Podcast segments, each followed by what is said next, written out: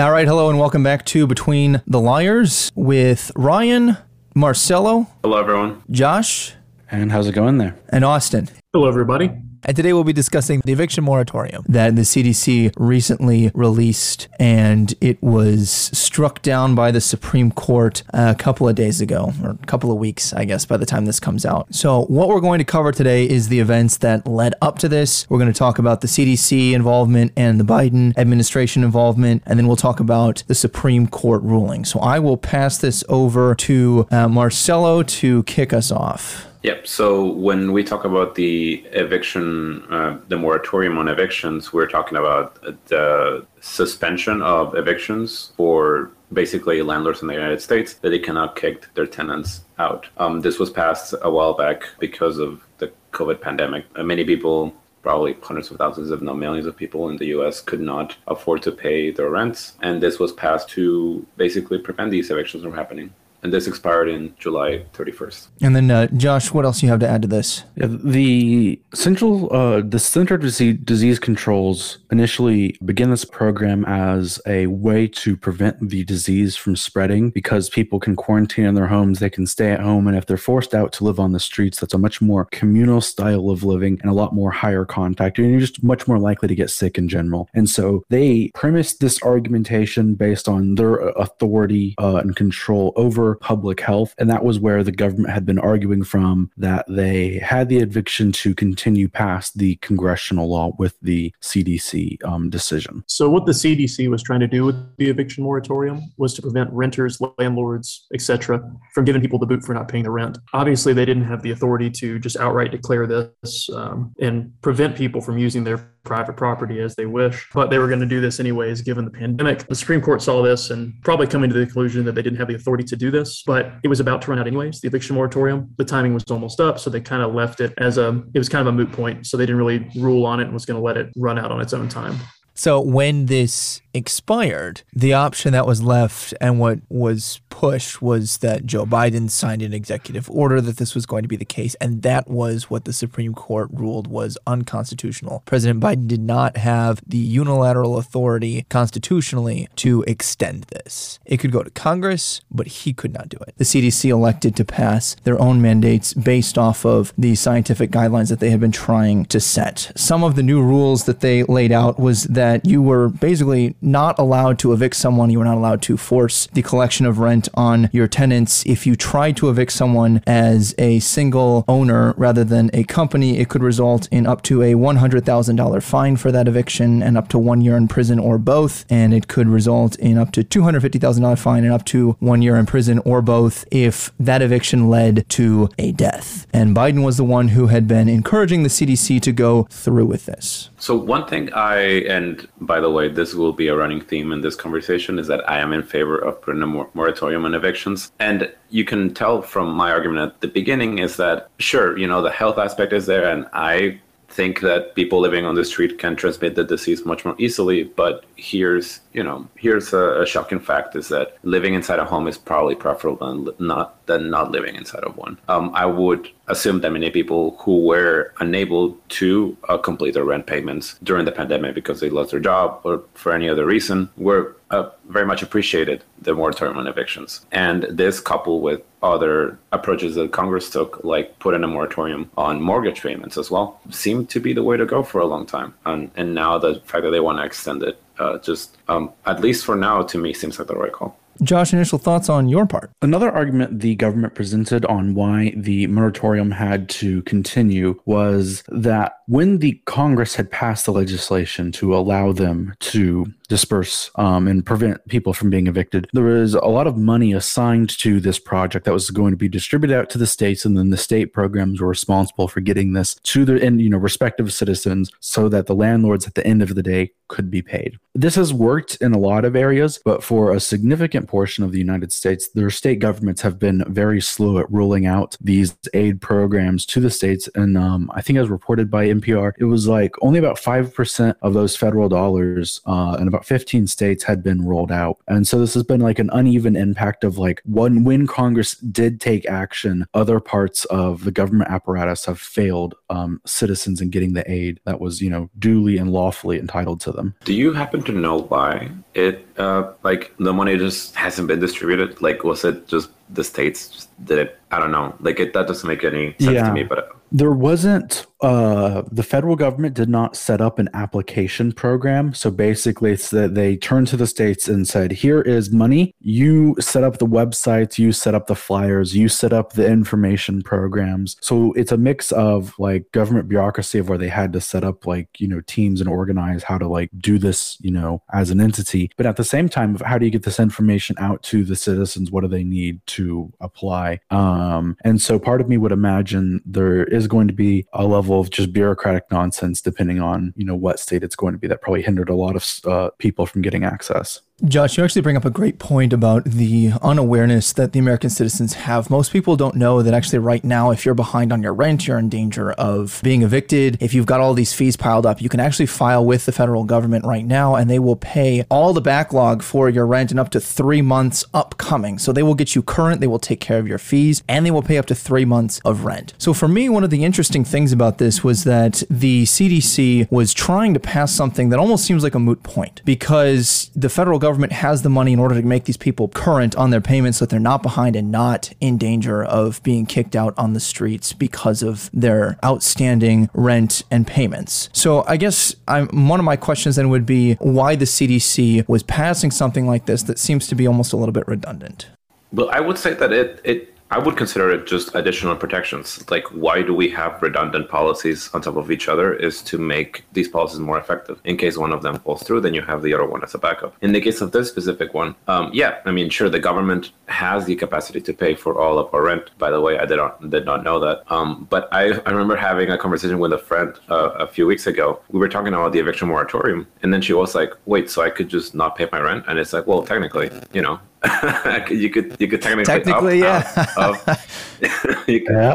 and but yeah, you know I, I'm a good citizen. I, I I pay my rent. I'm also privileged enough to have the money to pay my rent. I think that it, the CDC doing this is just further reinforcing, maybe even giving a signal to the rest of the government, like, hey, maybe if you have the money for all of this, then maybe you should make your voice louder and tell the people, hey, you know, we have the money. You just need to apply for it. By the way, not a good enough excuse. You know, Ryan, on one aspect, this is like the other side of our constant debate over what's the correct position for the government to be acting as an involvement. The federal government did what is, uh, in a lot of, you know, policy, uh, people would say, a more conservative approach to distributing funds on the federal level, where instead of there being a federal program, they did these, you know, grants of just chunks of money given to the states and they told to disperse it onto their own ends. But this has led us into this situation of where law was passed, you know, funds were raised and appropriated, but now because of the fragmented system of our state governments, certain people haven't been able to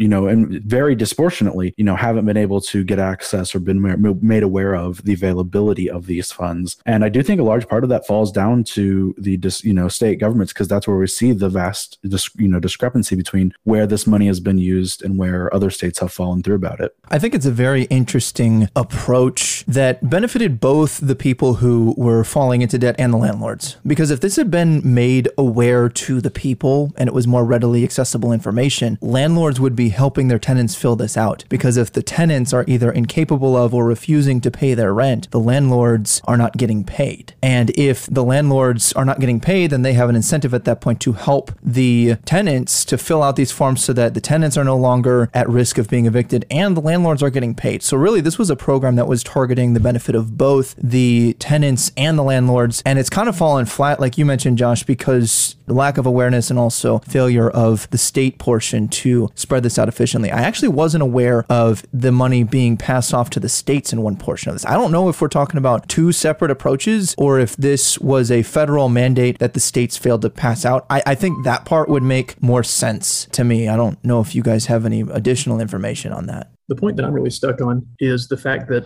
federal government doesn't really have the constitutional authority to do this. There's nothing in the Constitution that says they're able to. Essentially, the first time I heard about this, it sounds to me like usurping private property and trying to dictate what can be done with that as far as collecting rent, effectively alienating these landlords. I'm glad to hear there are some provisions being made, some programs being set up so that landlords can get the rent that they are rightfully owed. But um, it doesn't sound like it is panning out as well as we had hoped on that front. The thing that I find most troubling out of all this is the fact that the CDC is not an elected body. They are exactly what is typically I don't want to say feared, but typically um, that I approach cautiously. It's a group of bureaucrats who have been appointed that we have no authority over whatsoever. You can make the argument that we have voted people in that appoint them, but I did not vote the people in that appointed the people in the CDC because they were appointed decades ago, probably before I was born. But it's part of that immovable undercurrent that underpins the establishment that we don't really have any power over. They're going to get to serve past Biden's cabinet, past the next president's cabinet, past the cabinet after that. And there's nothing we can do about it because they're completely unaccountable. And they have been pushing the Biden administration to move in directions that are unconstitutional, like this eviction moratorium. Honestly, regardless of the pragmatic application of the eviction moratorium, this worries worries me more than anything else. And this is probably the biggest problem I have with the federal government is this immovable bureaucracy that's kind of sitting underneath all of it. I was looking at a quick um, bit of it, and I'm not sure of what state this is coming out of. But like, for, an example given in one of a related NPR article about this topic of where some state programs had a 10 page application for this aid. That's ridiculous. That's going to deter like, a lot of people. Like that's just obscenely and almost, in, in my opinion, undeniably, intentionally um, obtuse like program of like just trying to make bureaucracy with the intent of it will dissuade people from you know continuing to wade through all of that to get to this you know benefits that the government's you know passed. I'm not really sure. Josh, you'd mentioned that it seems like this seems intentional from the states preventing people from being able to fill out these applications, whether it be the link of the application or whether it be not letting citizens know that these programs are in place. I really don't see what the motive could possibly be for states not wanting a decent size of, you know, entire class of people, people who own land, own rental properties, keeping them from getting paid. I really don't understand what the purpose would be in that. Doesn't mean that's not the case, but I just don't see any motive there from the states. And as far as long paperwork, I would say 10 pages of paperwork is a more than a fair trade to have the government pay your rent and catch you back up. But um, also just the fact that this is an institution of the government. Of course, it's going to be a 10 page paperwork and not an easy thing to go through. The federal government is partly responsible for it. So take that as you will.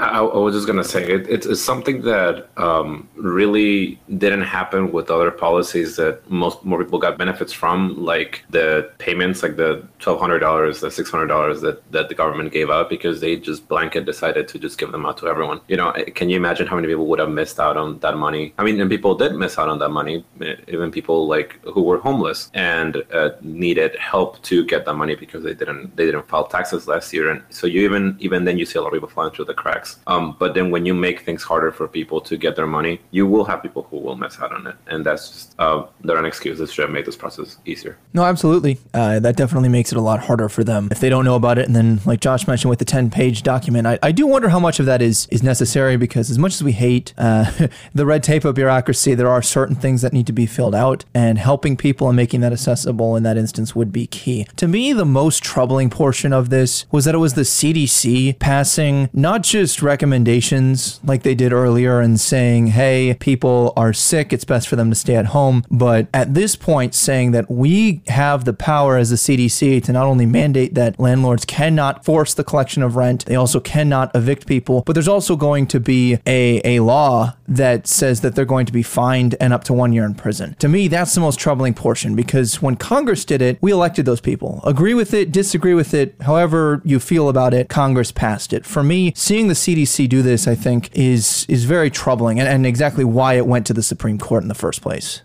We could jump ahead then to the next point is that, uh, well, it, it might be very aggressive and it might be very, you know, they're to like put you in jail. They're to fine you hundreds of thousands of dollars for this. But if you're the CDC, then what, what power do you have to, like, are, are you to sue people? Like, I don't I don't know how the CDC would be able to enforce this anyway. And that's that's another question that I have is not just the precedent that's being set in their attempt to do this, but when we debate on the circuit, when you lay out a plan, you have to have an agency that's going to pass this. In this case, the CDC. You also have to have an enforcement. They don't really have any teeth, like you mentioned, Marcel. It's a very fair point to actually make sure that this goes out. Like, what if I'm a landlord and I evict someone? I'm not quite sure in that instance how the CDC would follow through with that. I do know uh, that they were, I'm not sure if they wrote this law or that if it was just under this section, it's uh, US Section C18 3955. So I know that it's in the law. I did see that. I don't know if they wrote that or if they're just trying to claim that it falls under that section for those fines. So they were trying to claim that this was the statute that they were basing their eviction moratorium on. This Okay. law was initially passed back in 1940 and was just looking at like what is the appropriate way for landlords to terminate leases and when it's appropriate and when it's not. And so they were referencing parts of this law of looking at where the termination of a lease can lead to the death of someone of basically like you know the landlords kind of either negligently or even in a somewhat knowingly fashion taking an action that is going to cause the death of their former tenant. And so that's what they were claiming. And they also had built it on this statute that allowed them to control housing under CDC order because of like fumigation, uh, pest control, or otherwise containing people to a property. And I forget what exact statute that is. So nothing new was kind of written here. And it was actually noted in the Supreme Court opinion that they did kind of take a statute that wasn't really meant to be interpreted this way and be like, but we can. Because realistically, the law is like, if someone is being required to quarantine, you can evict them.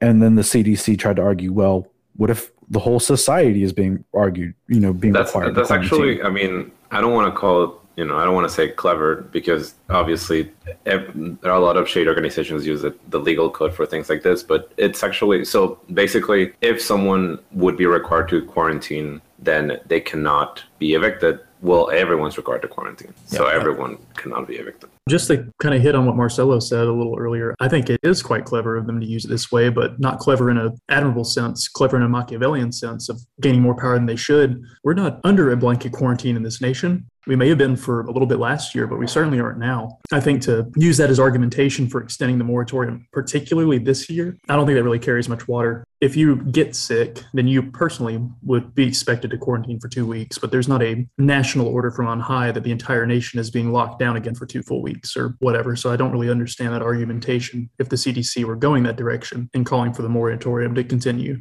In addition to the CDC kind of taking this unilateral movement at the encouragement or behest of Biden, to me, this seems troubling uh, because Biden full on admitted in his interview when he was talking about this happening and saying he was going to encourage them to do this, that he said that it's not constitutional, can't do this. However, by the time it gets through the Supreme Court, by the time we actually figure this out and it's ruled unconstitutional, it will have bought these people time, and in that time, we will have been able to do kind of what needed to be done. I think in this instance, he's trying to find a way to justify that action, but also I think that action should be rightly terrifying to the American people because you're having the person at the head of the United States doing something that they openly acknowledge is unconstitutional, does not pass constitutional rigor, will be struck down, and I'm going to do it anyway. Like to me, that's very, very troubling. But I, I do I do have like I, I think there's two conflicting conflicting thoughts here, and and the first and only talking about the CDC here, you know, we can leave Biden for a little bit later. But so the CDC is putting this, and this is like very aggressive, very troubling, but at the same time they can't enforce it, then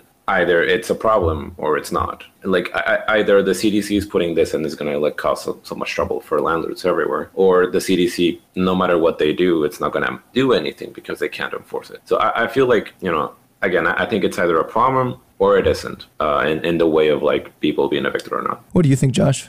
You looked like you wanted to say Um, something. I I think doing stuff that's intent that you kind of know is illegal as the uh, president is an age-old classic American tradition. So take back to the Civil War. Um, Abraham Lincoln suspended parts of the Constitution in the South and had plain old unmilitarized U.S. citizens tried and executed in martial courts. Uh, a uh, military officer serving as the judge, jury, and probably you know executioner. Um, the Supreme Court came in about three months after the war ended and was like, um, President Lincoln, that is not acceptable behavior for the federal government to be doing. Don't ever do it again. The steel seizure for World War II also reminds me of this, of when we were like, hey, um, we need your steel plants. And um, sorry, we're just taking them when the businesses resisted. And after a little while, the Supreme Court came back and said, no, you can't do that. But it was for at least a little while necessary to a high exigence and national priority of requiring requiring a government response. And so that, that's it's been done a lot in the past when the president's been like, "Yeah, I know, but we debate it out in the court system for a reason." So, what I'm hearing in line with those two points, Josh, it would have been better for previous President Trump back in 2020 to solidify his um, ban to all nations to sequester us and probably to usurp the entire private medical system and entire military industrial complex to lock our entire nation down because it was necessary. Obviously, I think that would be wrong. But it sounds like what you're advocating for by appealing to those two previous things and saying it should extend into the future or that Biden is justified in this, it really sounds a lot like totalitarianism as long as it kind of fits within the scope of what you want done. But I don't think that's a good way for a free society to move forward, regardless of the circumstances. See, to me, that's just not a reason to do that. Like the fact that you can look back in history and say, you know, under these extreme circumstances like this has happened, like, sure, like that. It's called precedent, Ryan. It's an American tradition. Okay, but when you take an argument that way, it's called an appeal to tradition, saying we've done it this way, it's happened, therefore it shouldn't. Like, I don't think that that undercuts the point that that should be terrifying. And yes, but, there's but, a. But like, I get it, you know, but I, I do get it because it's you know and and i i also want to jump in like you know it's like well what about the other president who did the same thing i am happy I, I, guess in this case and we've touched on this before but looking at the end and like going through the means like i would i am happy that biden is willing to put this in front of you know the supreme court and saying okay it's going to fall but while it falls people won't be evicted and let out on the streets and possibly die because of like you know this global pandemic that we've, been having in the last i don't know 18 months, however long it is now. Um, if he did that I I guess what I'm trying to say is that I'm, I'm I'm much happier with him doing this than then him just like sitting in a conference room and saying like, sorry, we know it's unconstitutional. We did everything we could. Um, you lost your house. I'm still having a hard time seeing the connection being drawn uh, by the CDC that you know, if you, you get evicted, you're going to die. I, I don't really know how they would prove that connection there. And I certainly don't think that it provides enough of a grounding for such an unconstitutional authoritarian power grab as to be able to tell landlords what they can and cannot do with their property. I just I haven't heard an argument made making the connection between those two things, but I really don't see it. And until that argument's made, I don't think I could come down on the side of thinking it was a necessary move or that continuing it is certainly not necessary. I, th- I, think there's also a difference between uh, um, doing something like this, knowing eventually the other branches of the government are going to call you on your nonsense and say, hey, quit this, and doing this with the intent of overpowering the other branches of the government and using your government, your branch of government to like then enforce it. It's like it's one thing of where the president is basically, it, there are times when you intentionally foul in a baseball game, in a, in a football game, and, and, you know, in soccer. Like you'll intentionally take a penalty sometimes because that's the better play for the long term of the game. And, and, so I think there's a difference between when someone's, you know, trying to tyrannically overtake the government and versus someone is intentionally fouling because it's the better play. I, I think there's something to be said about that difference. I think I can grant you that there's there's something to be said about the difference. I don't think that that makes it any better. I don't think that equating the leader of the free world toying around with his own preferences as intentionally fouling is the same as a single player who's making a decision that affects them. It does affect their team, but you know you're you're making that excuse for someone who's in charge of millions of people. And I I, I really don't think that the fact that this was checked as it should be, and that's a success of the government and its setup undercuts how terrifying it is that someone can do that and that not only can they, they're willingly doing it and they are so brazen about it that they are stating their quiet thoughts out loud, the quiet part out loud of, I know this is not constitutional. I'm going to do it anyway. To me, that's that's particularly troubling. Yeah, and just to add on to what Ryan was saying there, I don't think we should be applauding government institutions or bodies that go against the Constitution, what's supposed to be the foundational document for our nation and for our laws, they just go against it. I don't think we should be applauding them for that, even if we happen to like the results for the moment. Even if we, you know, if you think that the eviction moratorium is right and good, um, not passed by Congress, but just kind of thrown into existence by Biden himself or by the CDC, you might like that outcome. But if you set that precedent, like you had mentioned earlier, Josh, if that precedent is set, you can't really put that back in the box. It's let out already. I don't think that leads anywhere good. I think that the next time someone is in office that you don't like or don't agree with, they will use those same powers and authorities that have been set before them that they do not, should not have access to. They'll just use them to do whatever they want, regardless of what the law says and what the American people want. I am, and again, I am, I am trying to not go into like the whataboutism of the president that we had in the last four years before this, where he did a lot of things that could be considered unconstitutional and were considered unconstitutional and were, would eventually fall apart. But I guess, I guess to me is like it is not as horrifying to me and to, to many of us is because we've already seen it. Like we know how much power the president has, like with all of the executive orders and everything that's happened in the past. And I know that people are going to do this anyways. So I guess and, and in this case, you know, and I'm, I'm picking, you know, it's party politics, but I'm, I'm picking a side here, is that I, am at least glad that this power is being used. Uh,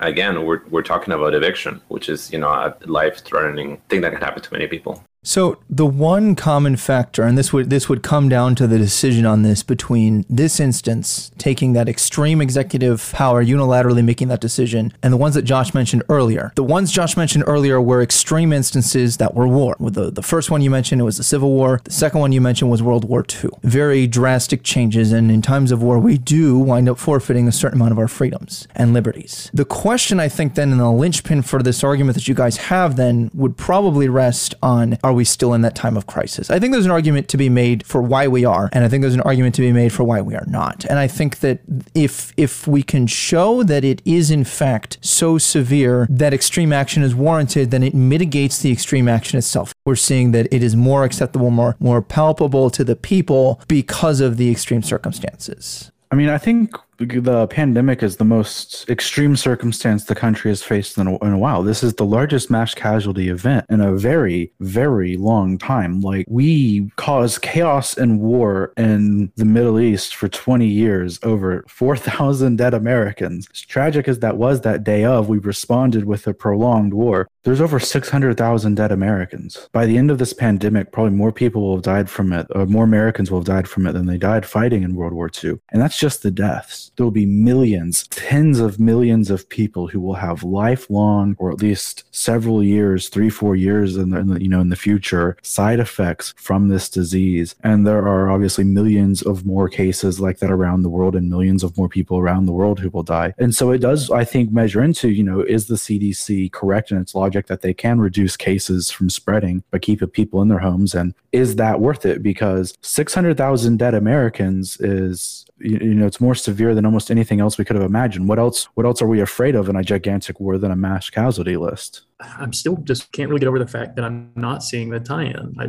understand the cdc is trying to make well they're not really making an argument they're just kind of asserting that evictions are going to lead to more people catching covid and dying um, i understand the point about living on the streets may or may not be more of a communal lifestyle, but I don't really see the connection that that's exactly where it's going to go. I don't really see how the mass evictions can be directly tied. I haven't seen any proof of that yet to more deaths. And until that's really made, I don't think this thing would be justified. And on that note, this honestly, it seems like more of a past tense problem. I know we're still dealing with COVID and some of the fallout, but the reason why the eviction moratorium was important for 2020 was because the federal government single handedly shut down the economy. State by state, we are opening up more. People are getting back to work. People are able to pay their rent more. I understand retroactively trying to catch up the books, so to speak, with the initial eviction moratorium and with the programs that have been set up that allow people to catch up on the rent. But I don't think extending the moratorium into the future is going to be a fix. It certainly isn't. It's like a band aid on a festering wound. We have to get the economy back on track. We have to open back up. We have to get people working now that we have tools to fight COVID itself. Otherwise, we're just going to, I mean, we're going to end up crashing and burning. This cannot be extended in the future. It doesn't work. I think there's some merit to that, Josh, for sure. I think particularly the the high number, yes. I don't think that right now with the Delta variant we are in a position that warrants as extreme of action. The Delta variant by definition as we've talked about in the past is less severe. That doesn't undercut its severity, doesn't mean it's something to laugh at for sure. However, I still don't think that the position we are currently in as of today warrants that level of action. I think that it warranted that severe action. We saw that severe action uh, passed by Congress back when we started with this, and not as many people were able to work, and not as many people were able to make their payments. But as we're coming back out, not to say that we're in a sense of normalcy at this point by any stretch of the imagination, but as we are able to move about a little more freely than we were, I don't think that that level of action is warranted in today's standard. I mean, for a lot of areas, the Delta variant's the worst it's ever been. Tennessee, where we all kind of met and went to got our undergraduate degrees, if it was a standalone nation, would be the second worst population area per capita density of COVID cases. Over one in seven people of all Tennesseans have gotten COVID of some variant or another, and that's going to like grow. You know, still getting worse there, and so there's definitely parts of our country of where this is the worst it has been, and since its prolonged nature and now we have an even more stressed, even more burnt out, even more depleted healthcare system. So, Josh, you mentioned that in Tennessee, one or well, one in seven Tennesseans have had COVID at some point, but that I'm assuming that covers the stretch from when the disease was first detected, the beginning of 2020, until today. That's not really accounting for the initial variant, the Delta variant, future variants, and it has, says nothing about the extent of hospitalization or the lethality of the disease. Most importantly, again, what like Ryan had mentioned a second ago, typically with viral life cycles, the more variants continue to mutate and um, such, they'll become less and less lethal because the strains that are going to be most infectious will be carried forward. And obviously, if you kill your host, you're not going to be able to infect as many people. We've addressed that on previous podcasts. With all that being said, if it is pretty bad as far as infections in Tennessee and COVID is not a fun thing to get, not really seeing the tie in between an increased lethality with Delta variant, even if transmissibility is up for our state. And again, all of this, I don't see how it leads to an eviction moratorium in 2021 being necessary. And in that instance, I think it's also important to acknowledge the nuanced portion of the difference between infection rates and deaths, because the deaths are going to be obviously more severe by definition, and we can't allow this level of action, in my opinion, to be warranted based off of infection rates. I'm not at this time familiar with where we're at deaths wise in Tennessee, the example that you gave, but I know that when you mentioned it, it seemed to be like you were talking more about the infection rates. And again, I don't think that this level of rigorous unilateral action is warranted for infection rates rates because it's not as severe as the death toll. It's also more than COVID. If I get in a bad car wreck here in Hattiesburg, there's not an ICU for me to go to. I have to be flown out of state or go somewhere. And that is because of the infection rate, because even though it may not kill them, there's still going to be a lot of other people who die around it. And so there's a lot of excess death. And I also think it's a little unfair to act like our healthcare workers burn out in their mental health and their jobs are just so expendable, being like, well, it doesn't matter if you are having to work 14 hour shifts, seven hours a day. If people aren't dying because this variant's a little bit less, let's go have a 200,000 person football game in, you know, Neyland Stadium without a mask in sight. It's a pretty tall ask for our, our you know, local hospitals. I think there, there will always be like the, the standard of like, okay, when do we, because I know that when we were talking about the lockdown last year, a lot of the measures were put in place and like okay you know so if we have this many cases we'll shut down. If we have this many deaths we'll shut down. Like i, I know that in, in many states that was like one of the measures like when do we shut down? And i and i saw that again when we were like starting rolling back. I don't think people were ready for the possibility of us going back into the lockdown situation that we had in the past all of the mask mandates, all of the vaccine mandates, which I'll emphasize are very important, and I don't think very much followed in Tennessee. In in all of these cases, I feel like uh, there will always be reasons to not be as aggressive and to be as aggressive with measures like this. Uh, and and I think it's just up to you know science to to tell us, okay, you know, you need to curb the infections because yes, it might be infections and not that's related, but when you have more infections, you'll have a higher chance of death. Uh, just simply as that. I'll bring up again that I'm not discounting the toll that COVID is taking right now. But when I go back to what we were talking about earlier of the government is providing aid for this this freeze on your payments, on your late payments and the evictions. Again, I, I don't think that the government or the CDC in this instance should be passing, uh, not just because of their uh, the CDC is not an elected body that represents us, but also because we have the means right now to have this paid off. And even if I grant that, let's say that it has some teeth, it has some weight, and they can actually pass this hundred thousand, two hundred fifty thousand dollar fine, the the prison time for evicting people. If that happens where things are at right now, and you are evicted, it's because you haven't gone through the channels that are there. You might not know that they're there. I think that it's more important that we make them aware of the availability than it is for us to be imposing these artificial or even actual laws, depending on how you want to look at it, for something that doesn't need to happen.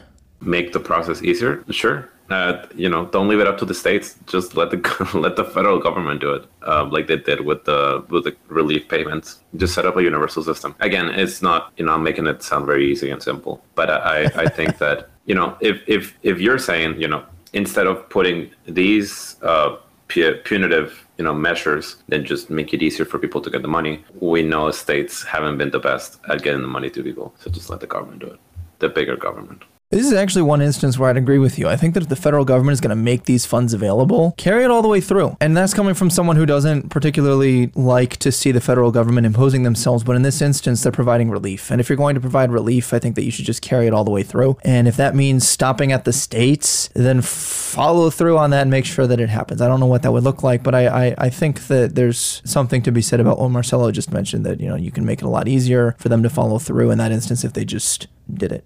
I don't know. These block grants are doing exactly what they're designed to do. Um, block grants are the classic like compromise with Republicans since the early 2000s about how to give aid out to states because they were basically like, okay, well, we understand that you all don't want aid to be given out in the first place, so we're just going to give you the money and then you can design the most obscene process you can imagine, and then it doesn't have to be given out because it's a 20-page application, a 10-page application as reported. Or uh, was, was also in that same article talking about in Houston or the website they're going to use to apply apply and get access through that portal is going to crash for the first four weeks the program's open and only be stable like five six weeks after um, it's been available yeah, the, the, the, block grants are designed in this way. It's the same way of like the Medicare expansion. It wasn't this universal thing. It was just, oh, we're going to let individual states decide. Well, the Southeast states decided they did not want this, and now the Southeast states have the most depleted healthcare system of the nation, of the four quadrants of the nation. Like, um, so to me, this is the intention of these policies and why the Republican Party was willing to sign on to them is because they realize they don't have to spend these monies, um, and they can just either keep it for their state or send it back to the federal government and avoid avoid the spending like they want to in the first place. I think that's a fairly uncharitable one sided read of that. I mean, Granted, there are some problems with the healthcare system for the whole country, obviously, and there are definitely problems for the Southeast. You might be able to compare that across, but you could honestly flip that on its head and say that the populace of these states that have more of a welfare program, more of a healthcare that's centered in the government, you could say that the people are being more drained because there's a reason that people are fleeing California New York, these large government states at exorbitant rates and coming to the Southeast because the people there are being basically having their pockets emptied to fund these programs that are unsustainable and to fund healthcare systems that are unsustainable sustainable. So there's got to be a give and take. I'm not admitting that the Southeast is absolutely perfect. I do talk to a lot of family and friends that work in healthcare, and there's a lot with that field we burn out on. But at the same time, there's got to be a reason why people are fleeing these other parts of the country to come down to the Southeast. You can't keep the government's hands in other people's pockets this long and expect citizens to stick around. It's not only unsustainable, I'd find it just almost immoral at that point. I think I'll agree with you there, Josh, that it does highlight a, a significant problem with the system that's set up. I, I think I, I, I, don't want to speak incorrectly, but I feel like we're all kind of in agreement that the aid could and should be more accessible and easier to get to so that this can happen. of course, because everyone in this call is acting in good faith. right. So if, if we if we all act in good faith, then yeah, of course you we would want the the uh, just I don't know. and and I just don't give, just give money. I, just give them money. I, give me money to to pay my rent. Like I, I, would.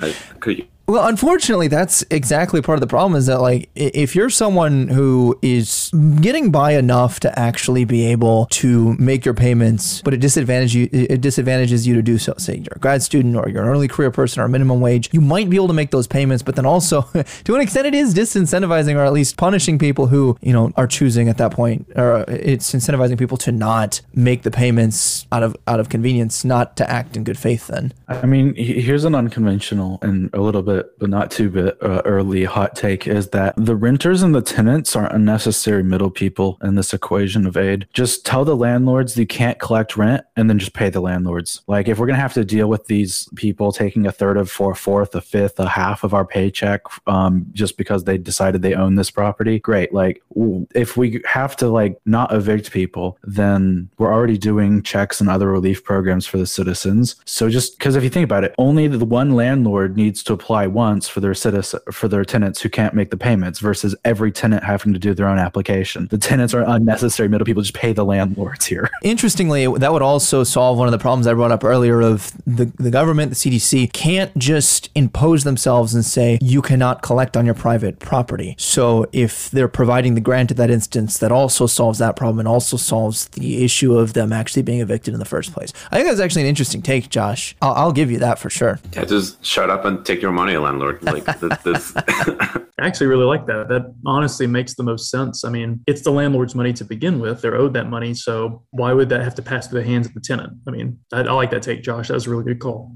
So, at the crux, what the Supreme Court ruled on August 26 is that the CDC overstepped its bounds. They more broadly interpreted a statute of law than they should have, and they just don't have that authority. As we've referenced, you know, a couple times before this, the Biden administration kind of knew it was going to go this way, and so that's position that the they took is because the statute they ruled on had previously been used to fumigate houses and quarantine individuals and tell them they can't leave their houses. And so it was a split ruling. I think it was, a, if I remember correctly, it was a six-three with the three liberal ju- judges dissenting and the moderate voting along with the fu- the conservative majority. So pretty cut and clear from some aspect of this legal sense. There's not too much of wild interpretation. It was more of just a very clear. This CDC had never done this before, and the Supreme Court decided this would not be the start of it.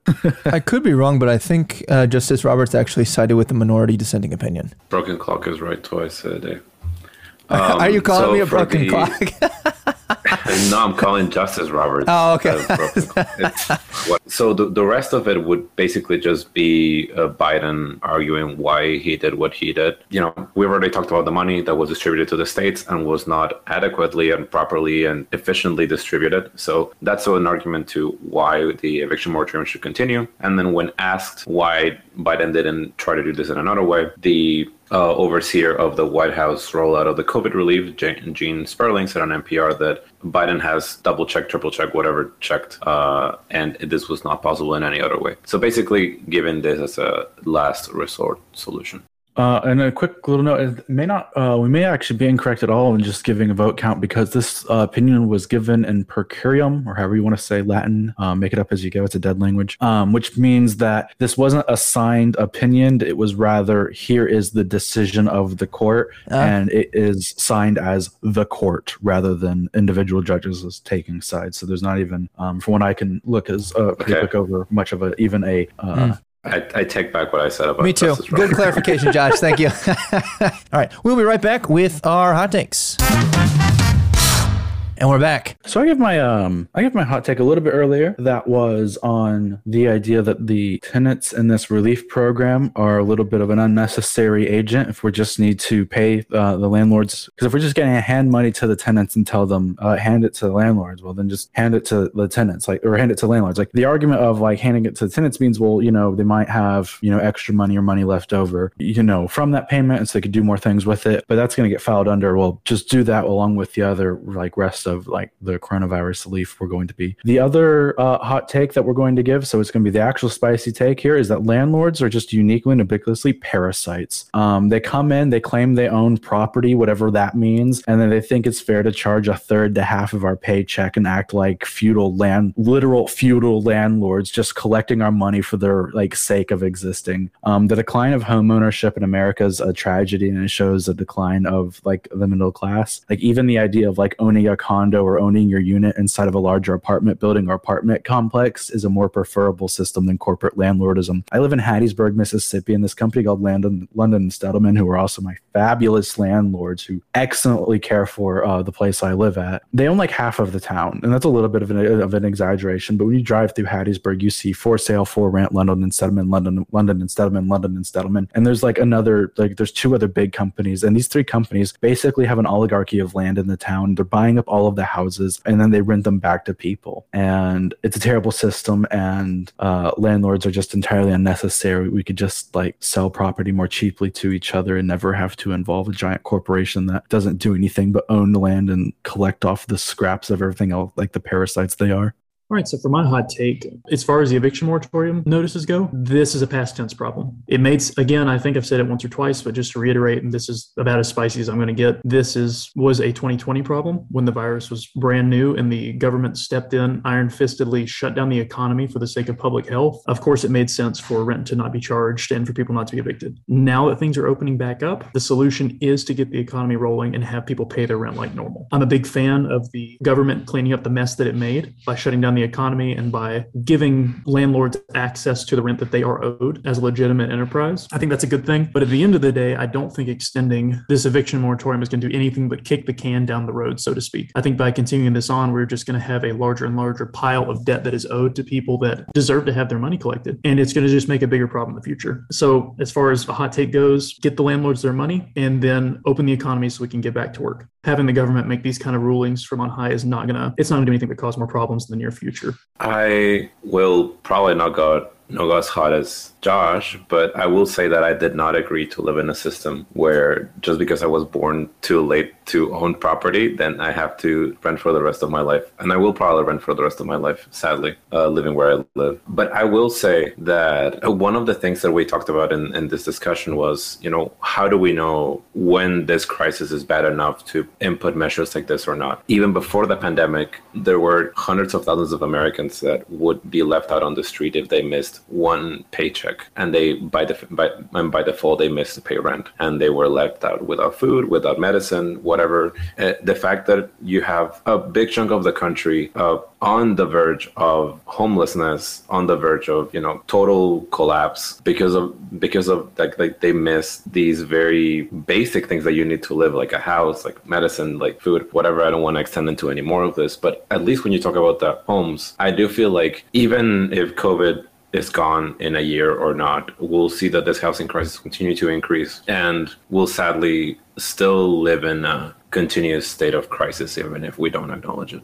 All right, so my hot take is that this was the correct ruling by the Supreme Court to reject the renewal of the moratorium on evictions, even if I don't think that they got all of their reasonings for doing so correct. I also think that the CDC blatantly overreached, and that is exactly why I believe that the Supreme Court made the correct call in rejecting this, because you can't just cobble together reasons to try to take away um, or impose yourself on other people's interactions, specifically private interactions between two parties. Uh, it's also very clear throughout this entire instance that Biden's order and his collusion with the CDC was authoritarian and brazenly unconstitutional. And this should terrify everyone who's seeing this. In fact, it's a disgrace to be lauding him as the people's champion for having passed something through executive order that then has to be struck down by the Supreme Court in this instance, you you have the CDC and the president essentially usurping private property and revoking that use by landlords to collect, as Austin mentioned, the rent that is due to them. The government cannot intervene in private property matters without cause and process. Josh threw out some interesting reasons before, but they were tied to extreme times of crisis, and we're not seeing and still have not seen the same evidence for that. I think it's important to remember that landlords are people too, uh, and that they do in fact own that property. Like it, it's not a matter of like supposedly owning it. Like like they do own it. It is theirs, and you enter a voluntary agreement to live there. All right, I'm sure you find yourself somewhere between the liars. Join us next week. Goodbye for now.